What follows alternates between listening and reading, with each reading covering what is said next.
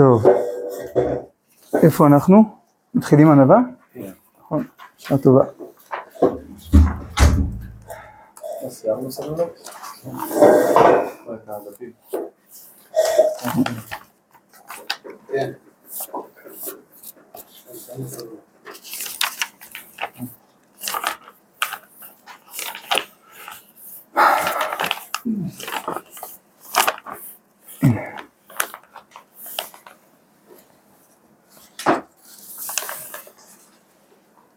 טוב, אז בשעה טובה, ענווה.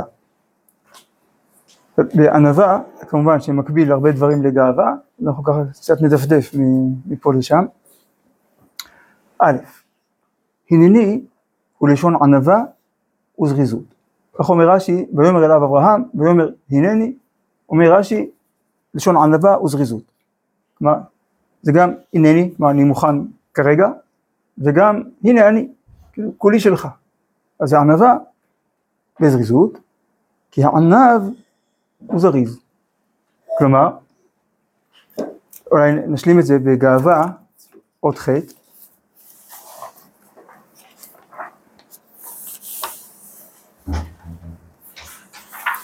הגאווה מסבבת עצלות.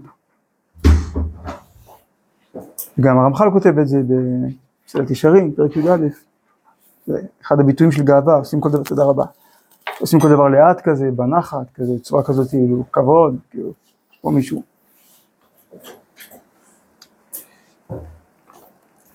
כשאדם מבין שהוא בדרך, שיש לו, יש לו משימה, אז הוא, יש בו את ההנאה הפנימית לקראת המשימה. כשאדם אומר, אני טוב כמו שאני, אני מאה אחוז. אז לאן יש למהר? אז מילא העצלות הולכת ומתגברת. ומי שמכיר, הרב כותב את זה בסוגיה של בנות ציון, באין היה שבת, שזה מביא לחורבן, בכל אין היה שבת גם.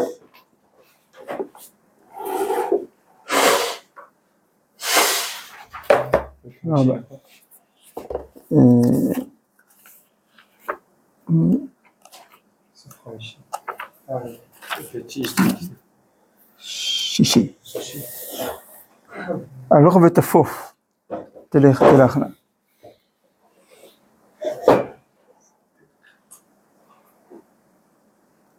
מה זה הלוך ותפוף? כאילו תפח תפח.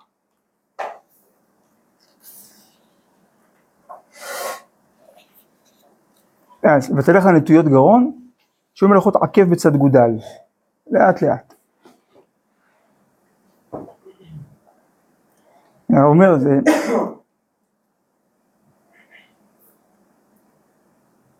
כשאדם מרגיש, הנה כל זמן, זה בעמוד תשעים, בפרק שישי עוד כ"ח, כל זמן שהאדם מרגיש בעצמו, מרגיש בעצמו, ששלטון השכל, אפילו השכל שלו עצמו, הוא צריך להיות מתפשט גם כן על הכוחות הגופניים כולם, יש לי המון עבודה, עד שמה שאני מבין, זה יהיה מה שאני חי בפועל, שהגוף יהיה מחובר לשכל, אז כל זמן שאדם מבין שהוא באמצע האתגר הזה, שהוא אתגר של חיים שלמים, אז כבר מתגלה ברעיונו סדר שלם של מטרות, של רעיונות חדשים, שהוא צריך להשיגם. עד שימצא בעצמו תמיד, שהוא עולה במעלה יותר שלמה, ממה שהיה עומד עליה בתחילה, או כל הזמן בתהליך, וכולי. לזאת, התעורר בו כוח הזריזות הפנימית, שנמצא, הוא קשור, וזו רדיפה מוסרית. כמה, אני צריך להתקדם, יש לי עבודה, אז מלא ככה החיים, זה שפת הגוף. מה שאין כן, כשהגאווה הגסה מגיעה עד קצה גבולה, כן, הוא מדמיין שאין לו שום, חיס, שום חיסרון, אז בטלו כבר כל האידיאלים, אין שום מגמה והתרוממות, ומילה אין לאדם זה כמעט הנאות של חיי השעה, ואז המנוחה של העצלות, התבואה על יסוד הרשע של הגאווה, מלפפת אותו.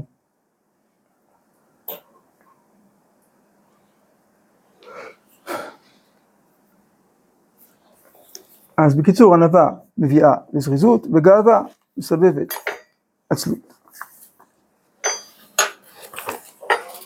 ברוך אתה אדוני אלוהינו מלך העולם שהכל נהיה.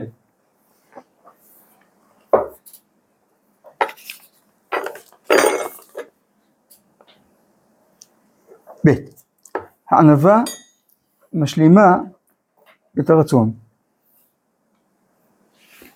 ובזה היא הכלי היותר טוב לקבל כל ברכה.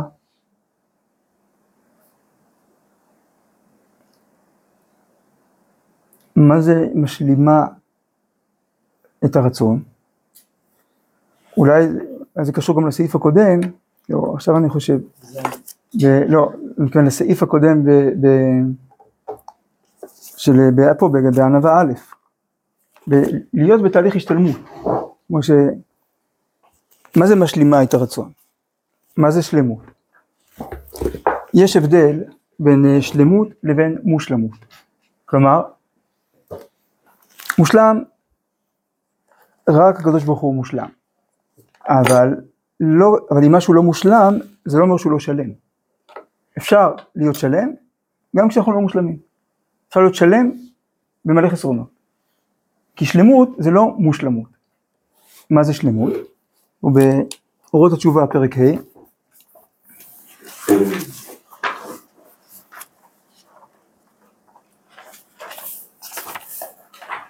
סעיף ו'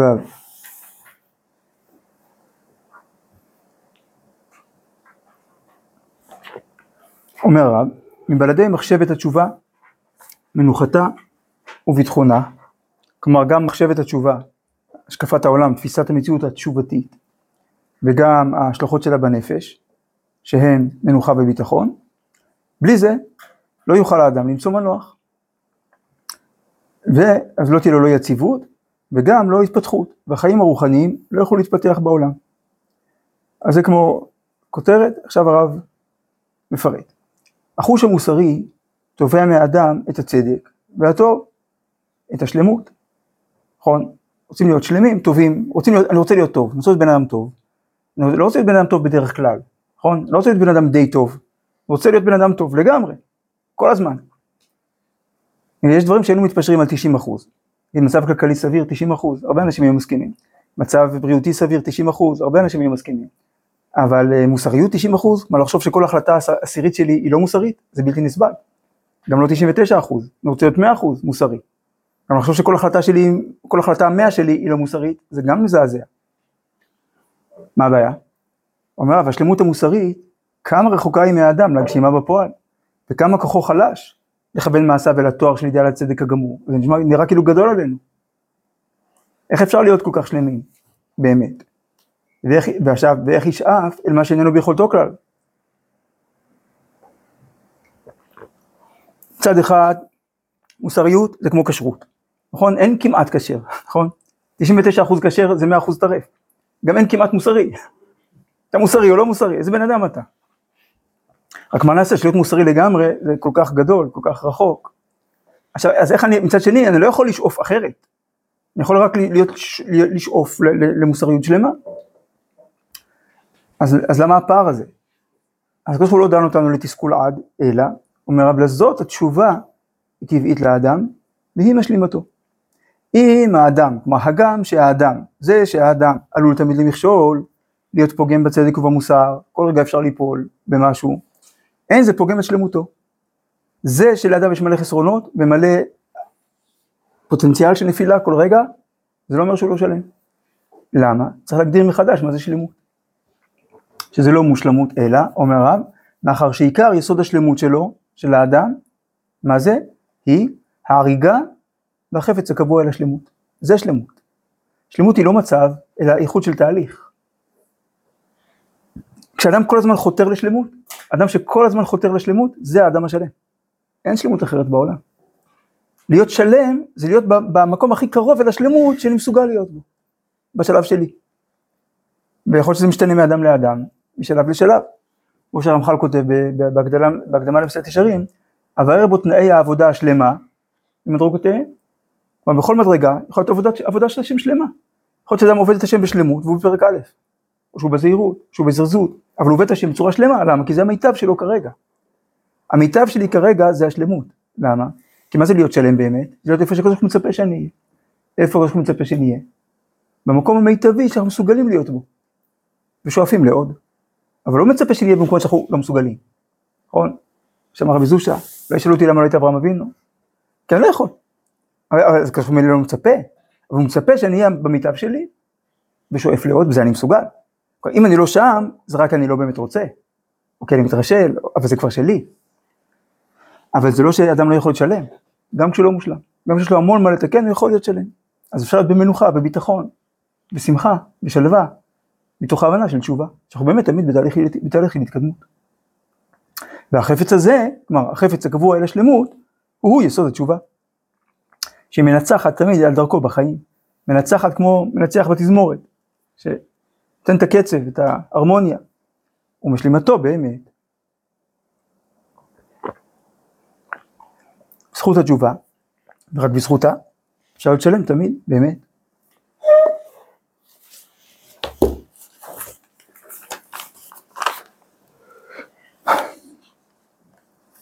לא אפשר להיות בנחת כל יום שאנחנו בעמל כלשהו? כן, בדיוק.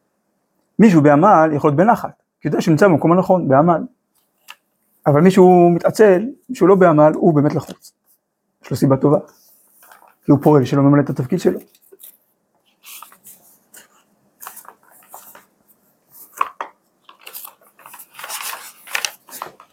אז הענווה, נחזור אלינו, הענווה עוד ב', הענווה משלימה את הרצון.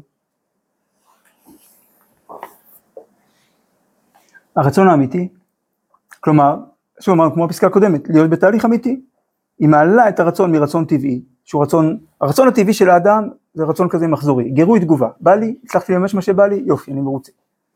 זה בטבע. ואז זה לא רצון שלם, זה, זה, זה מעגל סגור. רצון שלם זה רצון מוסרי, שהוא הולך ומשתלם. אז הענווה משלימה את הרצון, הופכת אותו לרצון של שלמות אמיתית.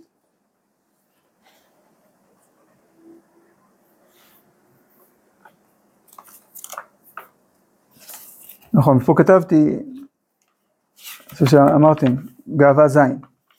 כן. מה?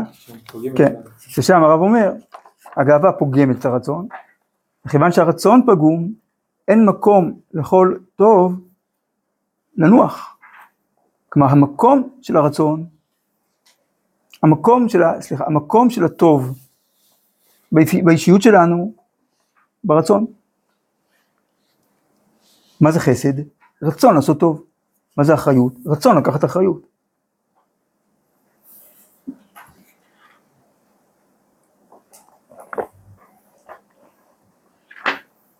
מה זה גבורה? זו עוצמה של רצון, גם מול אתגרים. אז כל המידות הטובות, הן מופיעות ברצון. אז אם הרצון, אז בהגאווה, הוא גם את הרצון, דם לא רוצה כלום, כי הוא מדמיין שהוא מושלם. אז כבר מה יש לו לרצות, הכל טוב. אז כל הטוב שבעולם לא יכול לנוח, אין לו מקום, אין לו קיימות.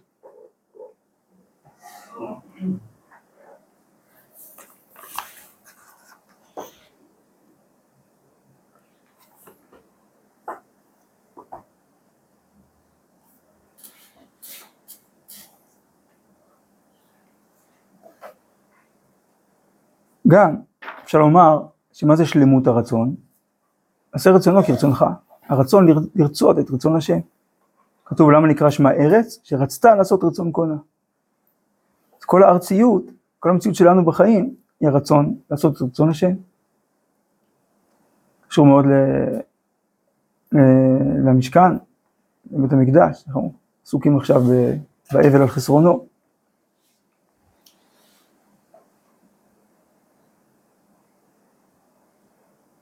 יש קושיה.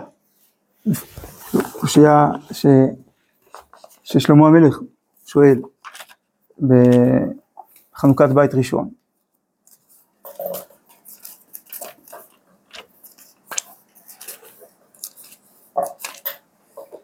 בזמן החנוכה של בית ראשון, אחרי שבע שנים שבנו, מה, אנחנו, מה, מה, היה, מה היה, היה אומר היום המנהיג שגוזר את הסרט? בנינו, עשינו, יש תמורה לאגרה, אתם רואים? אנחנו... מה אומר שלמה המלך? האומנם ישב אלוקים על הארץ? הנה השמיים ושמי השמיים לא יחלקלוך, אף כי הבית הזה אשר בניתי. כלומר, זה, זה בעיה אמונית, לחשוב שבית המקדש זה הנושא. כשחשבו ככה, באמת בגלל זה הוא נחרב. ירמיה אומר, יחל השם, יחל השם. הם אומרים, כאילו מה, אף אחד לא יכול לנו, שלמה, בגלל שחפר עלינו. לא עובד. כמו שאומר הכתב, יום הכיפורים מחפר, אין יום הכיפורים מחפר. אז מישהו אומר כתב, בית המקדש יחפר, בית המקדש לא מחפר, זה לא עובד ככה, אין קונצים, אין טריקים שחוסכים את העבודה של רצון, מחויבות לרצון השם. אז הכל מתחיל מהטעות האמונית הזאת, מה, השם גר בבית? זה הסכנה. מה, פה הוא גר ופה לא? פה פחות? מה זאת אומרת? אז הוא אומר, התפעלו אליך דרך הבית הזה, וכו'.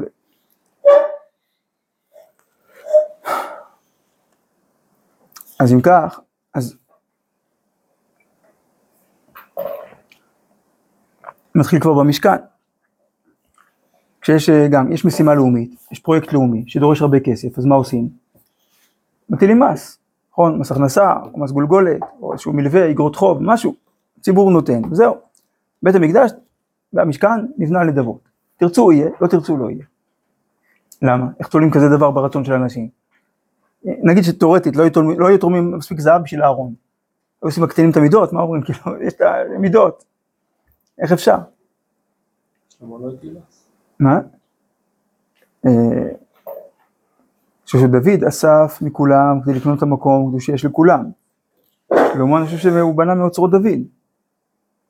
קודשי דוד דוד, את הכסף הזהב, את כל הכלים. לא, לא, לא זוכר שהיה מס. מס אחרי. דוד זה כל המלחמות. של הבית של שלו, כן, כל ה... לבנות, היה מס של אנשים, כאילו ל... לעבוד, כן. טוב.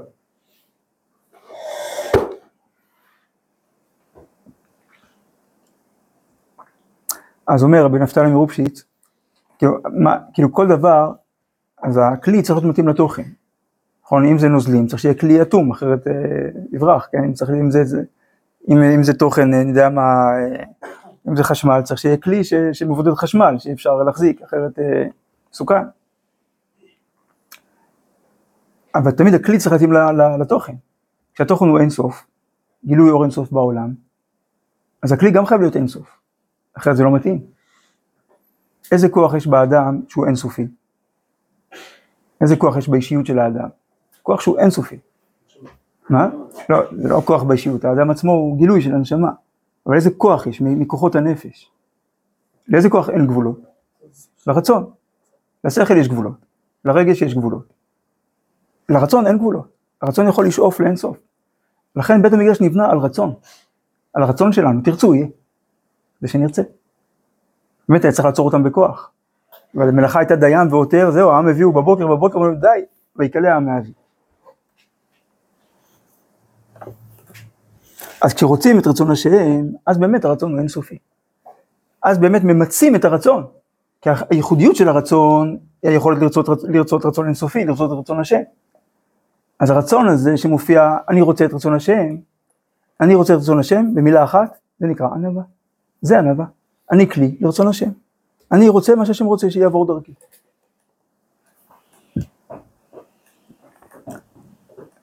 אז כשאדם יש לו אמביציה מסוימת, כי יש לו תכנונים מסוימים, אומדן מסוים של הכוחות, של היכולות, של משהו, של השאיפות, ואז את זה הוא רוצה, אז ממילא, יכול, הברכה שמסוגל להכיל בעולם היא גם מוגבלת. כי הרצון שלו מוגבל, אז גם הברכה מוגבלת. אבל אם אדם רוצה את רצון השם, אז הברכה שהוא יכול להכיל היא אינסופית. אומר הרב, זה, המשך, זה המשפט הבא, המשך המשפט. הענווה משלימה את הרצון, ובזה היא הכלי היותר טוב לקבל כל ברכה.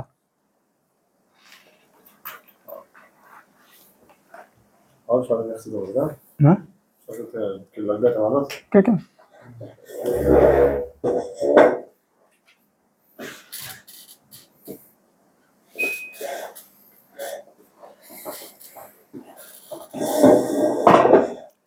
ואז באמת הברכה היא אינסופית.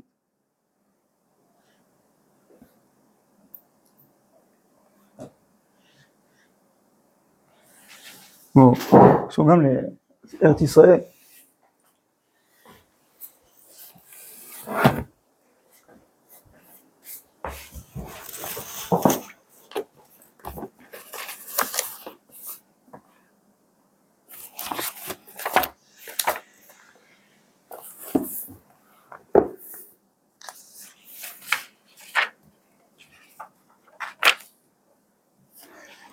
לפני שנכנסים לארץ, אומר משה רבנו, כי הארץ אשר אתה ושמה לרשתה, לא ארץ מצרים היא, אשר יצאתם משם, שתזרע את זרעך, והשקית ברגלך כגן הירק. והארץ שאתם עוברים שמה לרשתה, ארץ הרים ובקעות, למטר השמיים, תשתה מים. זאת אומרת, במצרים, אין, אין בצורת. למה? כי יש נילוס. כבר בשלב מאוד מוקדם למדו לבנות מנופים, כאילו, כאילו מתקנים שהעלו את המים מהנילוס לגובה פני הקרקע, אל השדות. וזהו, סודרים. נילוס זה לא נחל אכזב. אפשר לגדל ירקות, תבואה, סודרים. בארץ ישראל, כל שנה תפילת גשם, ואחרי זה מפלס הכנרת יהיה, לא יהיה, זה, זה כל פעם, אתה לא יודע מה יהיה. והקדוש ברוך הוא מוציא אותנו ממצרים, מביא אותנו לארץ ישראל. סימן שמה יותר טוב. אם יש לו עם סוכן ביטוח, הוא היה אומר, מה, מצרים? יש לך את הביטחון הזה, ביטחון כלכלי, מה שנקרא. ארץ ישראל אתה תלוי, רצון השם. אה, אז זה יותר טוב. זה הפסוק הבא. ולא סתם ארץ שלמטר השם תשתה מים, ארץ אשר השם אלוקיך דורש אותה. תמיד עיני השם אלוקיך בא, מראשית השנה ועד אחרית שנה. אז ודאי שעדיף להיות תלוי ברצון השם. כי אז אפשר לקבל כל ברכה. כשאני מבין שהכל ברכה אלוקית, אפשר לקבל שפע אינסופי.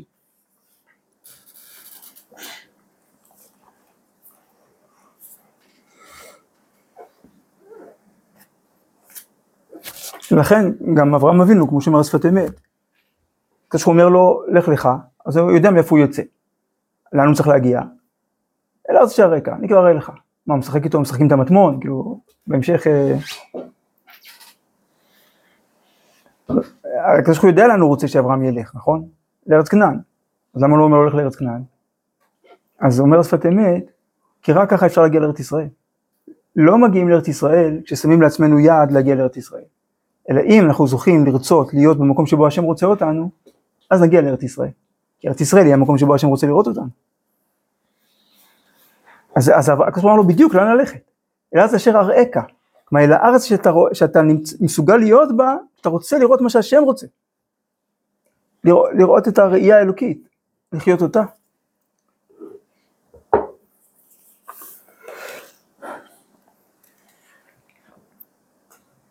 ו, ואז אפשר לקבל כל ברכה.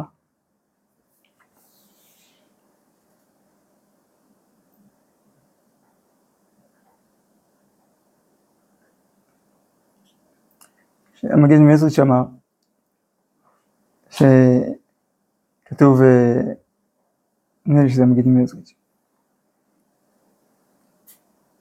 כתוב שהרוצה להשאיר יצפין, הרוצה להחכים ידרים. חייבים לבחור, אם מישהו רוצה להיות גם חכם וגם עשיר. ידרים, לא יודע. מה? שם זה יחכים ואז יעשיר במילא. כן, אבל יוצא שיש בעולם כיוונים מנוגדים של ברכה, של שפע. באופן טבעי. אבל אם אדם רוצה את רצון השם, לקבל מה שהשם ייתן לו, זה יכול לקבל הכל וזה לא סותר.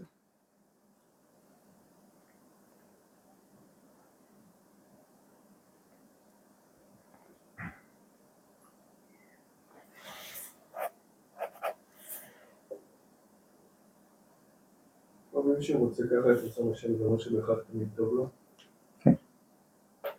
שגם אם קשה לו, כי הוא ברור, ש, שאם זה, אם רצון השם מופיע בצורה שכרגע הוא חווה חוסר, כאב, תחושה של חוסר שלמות, בטח בדברים בסיסיים שאדם רוצה שיהיה לו, רפואה, בריאות, פרנסה, דברים כאלה.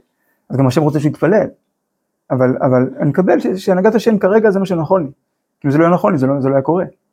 ככה השם רוצה שנרגיש כרגע חסר. עכשיו, זה מרגיש חסר, אבל אני מבקש, להיות יותר במצב יותר טוב, אני מבקש חסד גלוי. אבל, אבל אני לא חי בעולם מעורער, מבוהל, כועס, זה, אז כן, כי אין מחסור לרעב. מה זאת אומרת אין מחסור? הוא יודע שמה שאני צריך השם נותן לי. מה, וזה הרבה פחות מה שהייתי רוצה. בסדר, תתפלא, תבקש, כאילו, תבנה כלים לזה. אבל זה לא חוויה של מחסור. זה חוויה של הקשבה לדבר השם, בקבלה, ובשאיפה ליותר טוב, לגיטימי. אבל לא איזה תביעה, לא איזה תסכול שאוף, הייתי רוצה ואין לי, כי זה גאווה. כי אם היה לי, אם הייתי צריך, אם, אם היה צריך, אם הייתי, אם הייתי מצב שזה נכון לי, זה היה קורה. הקדוש ברוך הוא מעצור מלתת. אז כנראה זה לא נכון לי. אבל זה לא מפתיע את הרצון. כי זה לא הופך את אדם לפסיבי, ללא רוצה כלום. אני רוצה את רצון השם, אבל גם השם רוצה שאני ארצה את כל הרצונות הטבעיים שלי. כלומר, כשאדם רוצה, יש לו איזה חלומות פנטזיות, שהוא מלך העולם, בסדר? אז למה שהשם ייתן לו דבר שברור שהוא לא, לא טוב לו? ואני רוצה את הרצונות שהדברים שלהם מתפללים, בריאות, פרנסה, גאולה. למה רוצה להתחתן? למה רוצה ילדים? זה השם רוצה שהוא ירצה, כי, כי זה בטבע. כל רצון טבעי, השם רוצה שנרצה אותו, איתו, שנבקש ממנו. שנרצה את זה כמו שהשם רוצה שנרצה את זה. אבל זה לא, כאילו כמו, בדיוק כמו שביחס לכל דבר בעולם, אני לא אומר, טוב, אם השם, כשהשם ירצה זה כבר יהיה לי. אני צריך לעבוד על זה. אבל אני עובד כי אני יודע שזה רצון השם. אז גם זה שעדיין אין לי את מה שאני עובד עליו, זה גם רצון השם. ואני מבחר להיות שותף, לפעול עם אל, מה שאני יכול. אז אני רוצה, אבל לא בלחץ, ולא בתסכול, זה ההבדל.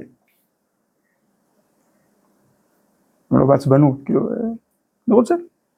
אבל הנחת הזאת, המנוחה הפנימית הזאת, הביטחון הפנימי, הוא לא, הוא לא פסיביות. לפעמים זה חוט דק כזה. זה לא טוב שהשם עושה מה שהוא רוצה, זה לא מעניין אותי, אז אני לא בסיפור. כאילו זה אגו שלי הפסיד. כאילו, הפסדתי, אז בסדר. כאילו, או שאני מלך או שאני כלום. בסדר, אז אני לא מלך, אז אני כלום. בסדר, שהשם עושה מה שהוא רוצה, לא מעניין אותי. זה, זה, זה גאווה. כי אם אני לא המלך, אני יוצא מהמשחק. נכון, יש כאלה ילדים שאפשר לשחק איתם. אם הוא מפסיד, מפרק את כל המשחק. לא, אני עם הקדוש ברוך הוא, ומה שחסר לי, אני מבקש. ואני מבקש, ועובד כמובן. זה חלק מבקשה לבנות כלים.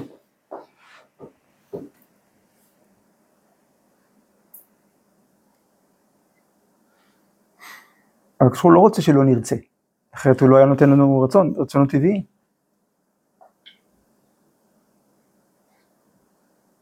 זה כבר לא קשור, אבל עד איך אני יודע איזה רצון הוא, רצון שהשם רוצה שאני רוצה לרצון, רצון שהשם לא רוצה שאני רוצה. כל רצון טבעי, אז השם רוצה שנרצה אותו. איתו, לכן הוא מדריך אותנו איך רוצים את הרצונות הטבעיים האלה. כי התורה אומרת איך לממש את הרצון הזה. ומה שיש לי נטייה טבעית זה גם דבר השם, שאני רוצה את זה. אבל גם צריך לדייק, לכן נעשה לך רב, תני לך חבר, לא מחליט לבד, כאילו בא לי אז יאללה, אני אף לשם. אני מנסה לבדוק את זה, גם שוקל את זה בשיקול הדעת. אני מתייעץ. ואז אני יודע, כאילו מה, יותר יודע, מה... זה לא כאילו כל מה שאדם אמיתי לעצמו. אני עכשיו קשה לי בעניין הזה, אז אני רוצה כן לזרוע השם, כאילו. דבר שלא אמיתי, כאילו הוא מגיע מתוך צדדים אחרים, כאילו לא ככה מודד את העניין הזה. לא הבנתי. כאילו, מבקש מהשם? לא הבנתי. מה הקריטריון? כאילו, עם אדם האמיתי עם עצמו. כן, מה זה אמיתי עם עצמו? אני רוצה עכשיו את הדבר הזה. כן. או שאם אני רוצה מכונית, משהו אני לא מצליח, זה מגיע כאילו, אני לא צריך את זה. זה לא צריך. אז כן, מה הגדרה של צריך?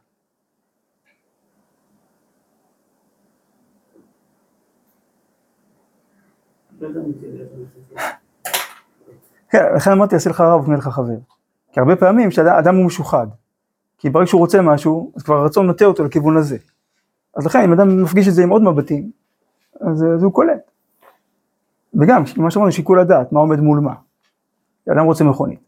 עכשיו, כדי, כדי שיהיה לו כסף לקנות מכונית, הוא צריך עכשיו לא ללמוד שנה כדי לעבוד, כדי שיהיה לו כסף לקנות מכונית. אז אתה, זה בטח שהשם, לא מה שהשם רוצה עכשיו.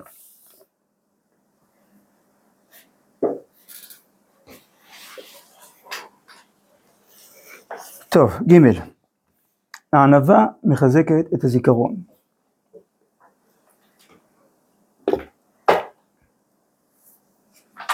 אדם שהוא חולה בגאווה, אז הוא חי, הוא בטוח שהוא מושלם. למה? כי הוא מתעלם מהפנימיות שלו, כי הוא מזהה את עצמו עם איזשהו, איזשהו כוח או כישרון חיצוניים שלו, הוא אומר וואו, יש לי, אני כזה, אני שווה, אז אני, מי כמוני, מי, מי יכול עליי. אז גאוותן, הוא חי בהווה ובחיצוניות. שני דברים שהם ההפך מזיכרון, כי זיכרון זה פנימיות, וזה, וזה עבר, כלומר, פנים.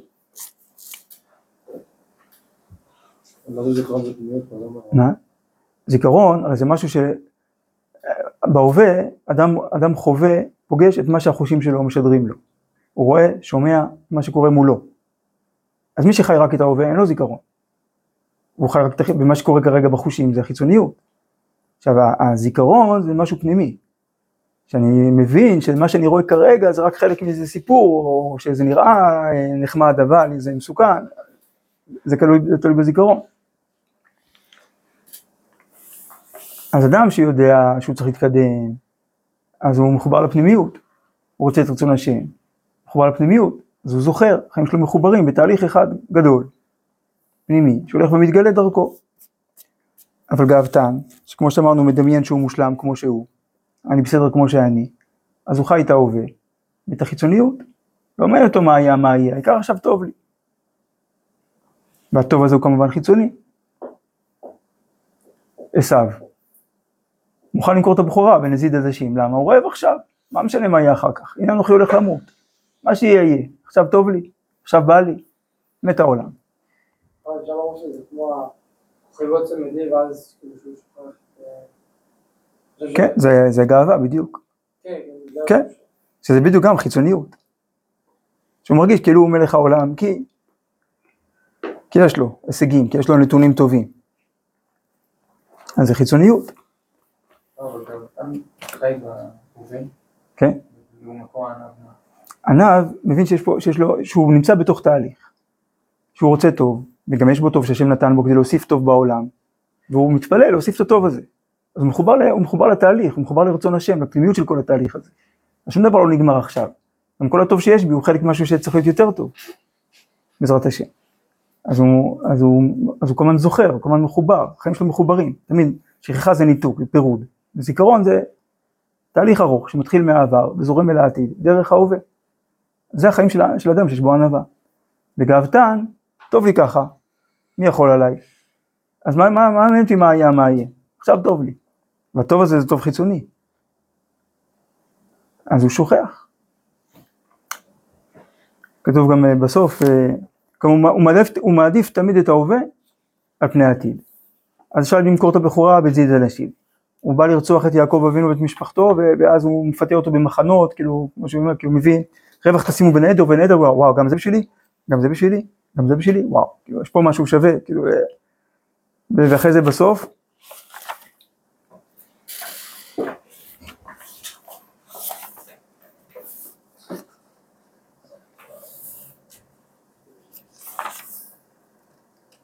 כתוב וילך אל ארץ מפני יעקב אחיו.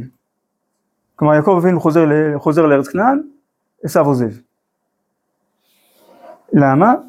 רש"י מביא את המדרש, מפני שטר חוב של גזירת כי גר יהיה זרעך. המוטל על זרעו של יצחק. כלומר השם אומר לאברהם אבינו ברית בין הבתרים, גר יהיה זרעך בארץ לא להם, בעבדון ועינו אותם ארבע מאות שנה. אמר עשיו, אלך לי מכאן, אין לי חלק לא במתנה, שניתן לו ארץ הזה ולא בפירעון השטר. הוא לא רוצה לסבול, לא רוצה לשלם מחירים, מה אני צריך עכשיו, רוצה שיהיה לי טוב עכשיו. זה מפסיד את ארץ ישראל, לדורות, לדורי דורות. כמו שהפסיד קודם את הבכורה. כי הוא רוצה שיהיה לו טוב עכשיו, זה גאווה. זה חיצוניות. על הייתן נינה, רוצה לאכול עכשיו, אין לו סבלנות. ופרעה, גם כן לא זוכר, גם שר המשקים, לא זוכר שר המשקים את יוסף וישכחהו. ופרעה לא שמע על יוסף, כאילו לא יודע איך בני ישראל הגיעו לפה בכלל, כאילו, רק יודע שיש פה בעיה בהווה, הם חזקים ומה יהיה. אחרי זה בסוף, כאילו הם שבוע אחרי יציאת מצרים, כבר שכח את הכל, כאילו מוכן לרדוף אחריהם לים סוף, מדהים. מה זה זיכרון קצר.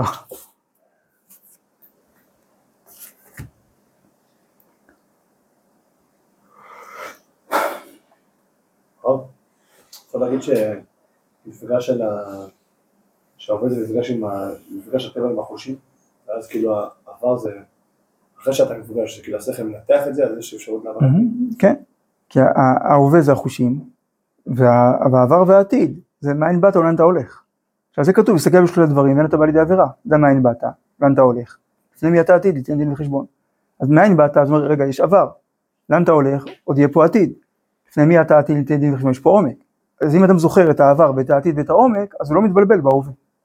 האדם שחי רק את ההווה הוא כל הזמן נופל. עכשיו בא לו, עכשיו זה, עכשיו הוא מקנף, עכשיו הוא כועס, עכשיו זה, הוא לא עושה חשבון מה יהיה מחר. אחרי זה הוא מתחרט.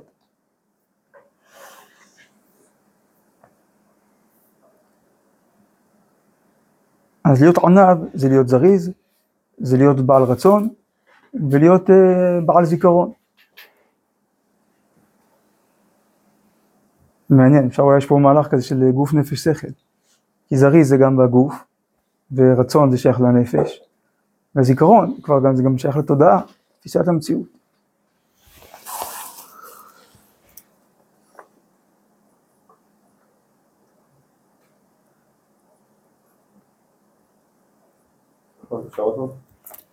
מה? בסעיפים א' ב' ג' אפשר לדרוש, לחבר אותם למהלך של גוף נפש שכל. כי סעיף א', זריזות, זה שייך גם להופעה של הענווה בגוף. כלומר, בהתנהלות החיים המעשית. וב' זה שייך לנפש, שבמרכז שלה נמצא כוח הרצון. וג' זה תודעה, הזיכרון, תפיסת המציאות.